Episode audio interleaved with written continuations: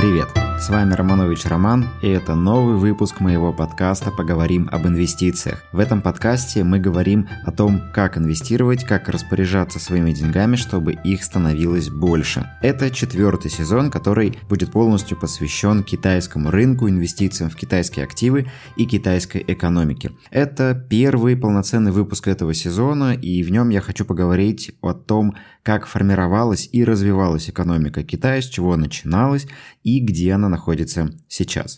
Экономика Китая – вторая после США экономика мира по размеру номинального ВВП, а с 2014 года первая по ВВП по паритету покупательской способности. Согласно прогнозам лондонской консалтинговой компании Себр, в 2030 году Китай обгонит США по размеру номинального ВВП и станет крупнейшей экономикой мира. Если в 1990 году ВВП Китая составлял 360 миллиардов долларов, то по итогам 2021 превысил 17,7 триллионов. За 31 год экономика страны выросла в 49 раз. За аналогичный период ВВП США вырос в 3,5 раза. В этом выпуске мы разберем историю становления китайской экономики, ее современную структуру и стратегию развития. Интересно? Тогда поехали! В 1949 году после победы Коммунистической партии Китая в гражданской войне была создана Китайская Народная Республика, или коротко КНР, а ее первым правителем стал Мао Цзэдун. К тому моменту Китай представлял собой аграрную страну с долей сельского хозяйства в 90% ВВП. Чтобы модернизировать экономику, в 1958 году Мао Цзэдун представил так называемую стратегию большого скачка, которая должна была усилить экономический рост и ускорить индустриализацию. Стратегия была основана на идеях коллективизации и энтузиазма, который должен был подменять профессионализм. Например, идея коммунизации предполагала, что крестьяне должны объединяться в коммуны и самостоятельно развивать промышленность в этих коммунах. Плавить металл, изготавливать оборудование и инвентарь для работы в поле. В результате времени и сил на сельское хозяйство становилось все меньше, и поля приходили в упадок. Пунктом большого скачка было развитие металлургии, но знаний о свойствах металла и принципах производства стали в компартии не было, поэтому коммунам предлагалось плавить руду в глиняных печах, а топить их дровами. На выходе получался чугун очень низкого качества, который оказывался непригодным для широкого применения без дополнительной обработки. Нехватка профессионализма в принятии управленческих решений привела к провалу. С 1959 по 1961 год страна пережила сильнейший голод, в результате которого погибло от 20 до 40 миллионов человек, и это считается одной из главных гуманитарных трагедий 20 века. В дополнение к уже упомянутым ошибкам, в рамках реформы сельского хозяйства была объявлена борьба с воробьями, которая привела к нарушению экологического баланса и кратному росту популяции насекомых. Показатели урожайности завышались партийными функционерами, и когда стало ясно, что урожая на самом деле мало, зерно стали отбирать у крестьян, что и привело к голоду и такому количеству смертей. После провала большого скачка в руководстве партии начались конфликты. Отношения с Советским Союзом испортились, и Мао начал так называемую культурную революцию по очищению рядов коммунистической партии от своих противников и приверженцев идей развития капитализма в Китае. Часть партийных лидеров выступала за восстановление связей с Советским Союзом и проведение либеральных реформ, но Мао был ярым приверженцем идеи революции и настаивал на развитии жесткого коммунизма. Однако после смерти Мао Цзэдуна в 1976 году к власти пришел Дэн Сяопин, с которым и связано так называемое китайское экономическое чудо. Вот несколько пунктов, которые совершил Дэн Сяопин и которые помогли экономике Китая вырасти. Во-первых, он разрешил крестьянам работать на себя, а не только на коммуны. Это создало зачатки предпринимательства и усилило эффект разделения труда. Во-вторых, он улучшил отношения Китая с Западом. Дэн Сяопин подписал соглашение с Британией и Португалией, согласно которым под контроль Китая перешли Гонконг и Макао, до этого имевшие статус европейских колоний. В-третьих, политика, проводимая Дэн Сяопином, открыла Китай для иностранных инвестиций, страна получила деньги на развитие экономики, а мир – дешевую рабочую силу. В 1976 году Китай экспортировал товаров почти на 7 миллиардов долларов, а спустя 20 лет экспорт вырос в 26 раз до 154 миллиардов долларов. По итогам 2021 года Китай был крупнейшим экспортером в мире с объемом экспорта в 3,5 триллиона. Это в 507 раз больше, чем было в 1976.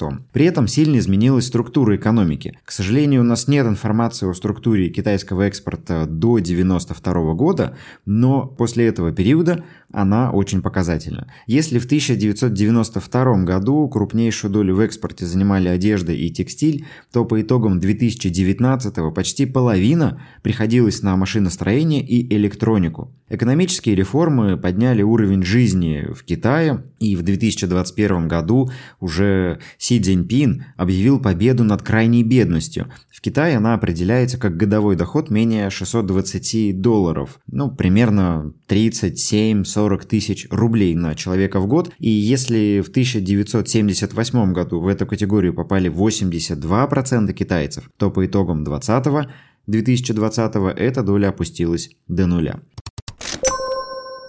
Ну и если посмотреть на Китай сегодня, то мы тоже видим огромнейшие перемены. За 50 лет страна преодолела большой путь от аграрной страны, страдающей от голода, до второй экономики мира, крупнейшего мирового экспортера и лидера в новых технологических отраслях. В рейтинге стран по уровню образования Китай поднимался и продолжает подниматься, и по итогу 2020 года занял 22 место, годом ранее занимал 24. По этому показателю Китай уже обогнал Россию, которая за аналогичный период в 2020 году спустилась с 21 на 23 место.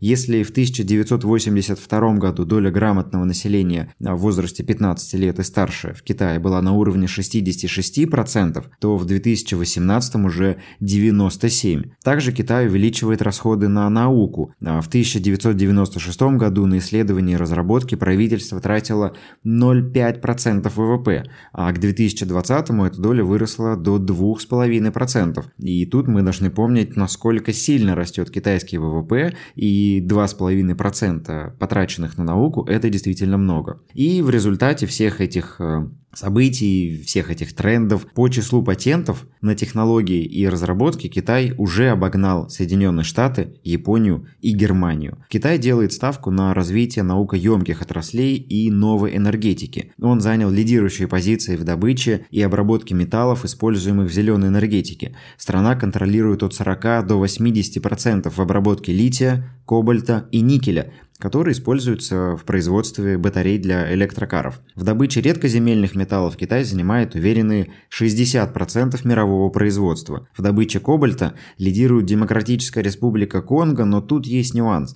Крупнейшее месторождение в Конго контролируют как раз китайские компании через совместные предприятия с компаниями Демократической Республики Конго. По оценкам Международного энергетического агентства, дефицит кобальта возникнет уже в 2025 году, а спрос на литий и никель вырастет кратно, согласно этим же прогнозам. Китай также захватывает лидерство и в производстве полупроводников. Если в 1990-м в Китае вообще не существовало полупроводниковой промышленности, то в 2021 страна занимала уже 15% глобального рынка производства чипов. И, согласно прогнозам, к 2030 году доля Китая вырастет до 24%, и это сделает его крупнейшим мировым производителем полупроводников.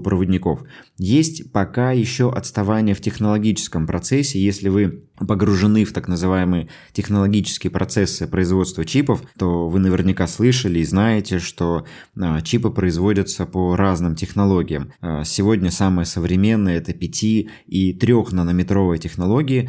Эти чипы делают, к примеру, на заводе Taiwan Semiconductor, крупнейшего в мире производителя полупроводников, но это тайваньская компания, которая отстранена, скажем так, от Китая и Китаю не принадлежит. В то время как, например, Intel делает чипы по 10 нанометровой технологии, а в Китае в основном производятся чипы 14 и 22 нанометровых технологий. То есть мы видим, с точки зрения самых прорывных технологий Китай еще не дотягивает. С другой стороны, большинство чипов, которые используются в промышленной электронике, в стиральных машинах, телевизорах, даже автомобилях, достаточно 14 и 22 нанометровых чипов. Вот эти все современные 3-нанометровые, 5-нанометровые чипы, они нужны для мобильных телефонов, для смартфонов, для какой-то максимально маленькой по размеру и точной техники, но объем продаж таких чипов в мире, он пока очень мал, порядка 2% приходится на вот эти сверхсовременные чипы. Более того, в оборонной промышленности тоже нет необходимости делать сверхмаленькие чипы и гнаться за нанометрами, потому что, к примеру, самый современный боевой самолет F-35 в США используют 22 и даже 48 нанометровые чипы, потому что нет смысла в такую махину, как самолет, ставить чипы, произведенные по технологии 3 нанометров. Поэтому это не проблема.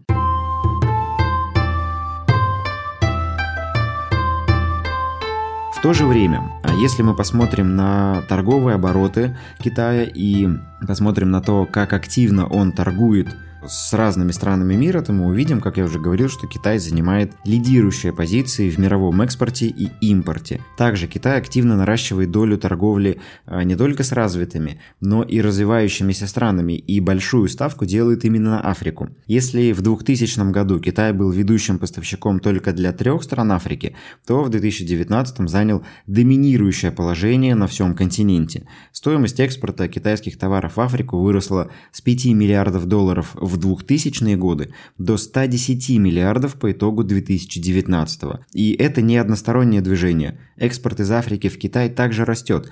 Если в начале 2000-х он составлял 5 миллиардов, то в 2019-м вырос до 80. Китай также обеспечивает 25% инфраструктурных инвестиций в Африке и является главным кредитором для африканских правительств и частных компаний. В 2019 году прямые иностранные инвестиции Китая в ЮАР превысили 6 миллиардов долларов, а в Демократическую Республику Конго 5,5 миллиардов, в Анголу и Замбию 2,8 миллиарда. Ставка Китая на Африку понятна. Население континента растет быстрыми темпами и, согласно прогнозам, увеличится до 2,5 миллиардов с текущих 1,3 к 2050 году. При этом уровень бедности продолжает падать и сократится с текущих 35 до 6,5% к 2055 году. В итоге Китай получит лояльного торгового партнера, рост рынка и потребности которого будут сильно превышать мировые темпы роста. Если посмотреть на планы, которые ставит перед собой Китай, то здесь тоже много интересного и много перспектив для нас как инвестора. В 2013 году, когда к власти пришел Си Цзиньпин, в Китае представили новую стратегическую программу по возрождению Великого Шелкового пути, которая сегодня называется «Один пояс, один путь». Эта программа направлена на развитие инфраструктуры и ускорение экономической интеграции стран, которые расположены вдоль исторического маршрута шелкового пути из Азии в Европу. А в этой инициативе задействована 71 страна, и с 2013 по 2021 год проектные инвестиции в Китае в реализацию этой программы составили 890 миллиардов долларов. Из этой суммы 40% были инвестированы в энергетические проекты, например, строительство электростанций, нефтепроводов, а 22% в развитие транспортной инфраструктуры. Проект «Один пояс, один путь» предусматривает развитие 6 сухопутных коридоров, например, Евразийский экономический коридор через Казахстан и юг России в Европу, экономический коридор Китай-Монголия-Россия, азиатский экономический коридор через Киргизию, Узбекистан, Туркменистан и Иран в Турцию и далее в Европу, также экономический коридор Китай-Пакистан, экономический коридор через Мьянму и Бангладеш в Индию, ну и 3 морских коридора – это Северный морской путь вдоль северного побережья России в Европу, через Индийский океан и Суэцкий канал в Европу и через Тихий океан в Новую Зеландию. Эта инициатива инициатива у некоторых стран вызывает вопросы о ее конечных целях, которые могут выходить далеко за рамки экономических. В обмен на инфраструктурные инвестиции Китай получает рычаги давления на правительства, стран и даже территориальные уступки. Например, в 2017 году Китай получил контроль почти над 70 квадратными километрами земли в шри-ланкийском городе Хамбантота, после того, как правительство Шри-Ланки не смогло погасить кредит, выданный Китаем на строительство морского порта в городе. В итоге через этот порт будут проходить корабли и суда, направляющиеся через Суэцкий канал дальше и через морской путь в Индийском океане. Опасения также вызывают переговоры Китая со странами-участницей инициативы о строительстве на их территории военных баз. Пока у Китая только одна военная база за пределами страны, в Джибути, а в завершающей фазе находятся переговоры о строительстве баз в Намибии, Вануату, Камбодже и на Соломоновых островах. Вокруг Камбоджи разгорелись яркие и жаркие споры летом 2022 года. Госдепартамент США настойчиво утверждал, что строительство базы там уже идет, а Китай, наоборот, все отрицал. По словам журналистов и военных экспертов, Китай также рассматривает строительство военных баз более чем в 9 странах Азии и Африки, которые задействованы в проекте «Один пояс, один путь». И в целом это понятно. Будущие торговые пути нужно как-то охранять, поддерживать их функционирование и иметь возможность обустройства перевалочных баз, защиты грузов и защиты, соответственно, моряков и тех, кто будет эти грузы сопровождать. И все это ведет к тому, что Китай постепенно претендует на мировое лидерство. И это не нравится Соединенным Штатам. В своей книге «Принципы изменения мирового порядка» основатель крупнейшего хедж-фонда в мире Бриджвотер Рэй Далио описал принципы смены мирового гегемона на примере подъема и упадка ряда империй, например, голландской, испанской, британской и США. В качестве основных факторов, определяющих будущую ведущую мировую державу, Далио выделяет уровень образования, военную мощь, долю в мировой торговле, статус резервной валюты, наличие в стране мировых финансовых центров, конкурентоспособность и технологическое развитие. И если мы посмотрим на показатели, с которыми сейчас вступает, скажем так, в эту борьбу Китай, то мы увидим, что по многим из них он уже приближается к очень высоким позициям. Например, по уровню населения Китай, понятное дело, самая крупная страна по ВВП. Мы говорили, это вторая экономика мира. По уровню долговой нагрузки у Китая тоже все неплохо. Госдолг от ВВП составляет 67%, например, в Штатах более 130%, в Европейском Союзе близкие к 100%. Доля в мировом экспорте с учетом Гонконга у Китая 18%, у Соединенных Штатов 14%, у Европейского Союза 12. Инфляция в Китае тоже одна из самых низких в мире. По итогу октября 2,1%, например, в США 8,2%, в Европейском Союзе 10,7%. Но пока еще с точки зрения валюты мы видим некое отставание. Доля валюты юаня в мировых резервах 2,2%, доля доллара 59%, доля евро 20%. Но с другой стороны мы видим активное наращивание технологического лидера, активный рост уровня образования и постепенное увеличение доли использования юаня в мировых торговых сделках. Например, по итогу последней трехлетки доля юаня практически удвоилась. Если в 2019 году юань использовался чуть менее чем в 4% мировых сделках, то по итогу 2021 года эта доля выросла до 7%, и тем самым юань вошел в пятерку самых популярных валют, которые используются в мировых расчетах. По размерам ВВП, доли мировой торговли, уровню технологического развития Китай уже обогнал или имеет сопоставимые показатели США. По уровню военной мощи, образования и доли валюты Китай быстро поднимается. И все это будет вести к тому, что, с одной стороны, уровень конфронтации с Америкой будет расти, будет добавляться мировая напряженность, ограничиваться всеми силами со стороны Америки будущий рост китайской экономики, но здесь стоит обратить внимание, что Китай во многом уже обеспечил себя основными технологиями. То есть, к примеру, в производстве электромобилей Китай занимает лидирующие позиции, и китайские автопроизводители, сконцентрированные на электрокарах, уже продают больше всех электромобилей в мире и готовы захватывать и европейские рынки, и идти дальше. Китай контролирует зеленую энергетику, Китай контролирует 60% производства солнечных батарей, у него есть редкоземельные металлы, которых нет ни у кого в мире, так что в целом мы видим, что китайская экономика сделала гигантский просто рывок за прошедшие 50 лет, и те планы, которые есть у Китая, они позволяют рассчитывать на то, что в будущем рост экономики сократится. Конечно, тот темп роста, который был задан с 1976 года, когда пришел Дэн Сяопин, мы уже вряд ли повторим, но, тем не менее, согласно последним прогнозам и согласно планам на пятилетку после прихода к власти Си Цзиньпина, ожидаемый рост должен быть не менее чем 4,5% годовых в течение следующих 5-10 лет, а это самые высокие темпы роста среди крупных мировых экономик. Тем более, учитывая то, что Китай – это вторая по размеру экономика мира, такие темпы роста весьма впечатляют. Ну и в следующих эпизодах мы с вами поговорим чуть подробнее о планах Китая на ближайшую пятилетку, мы поговорим о том, как работает китайская финансовая система, мы поговорим о возможностях инвестиций в китайские активы, поэтому оставайтесь на связи, слушайте следующие эпизоды. Благодарю вас за прослушивание, благодарю за ваши оценки в Apple подкастах и за то, что делитесь подкастом с друзьями. Для меня это действительно очень важно. Увидимся в следующих эпизодах. Удачных вам инвестиций и пока!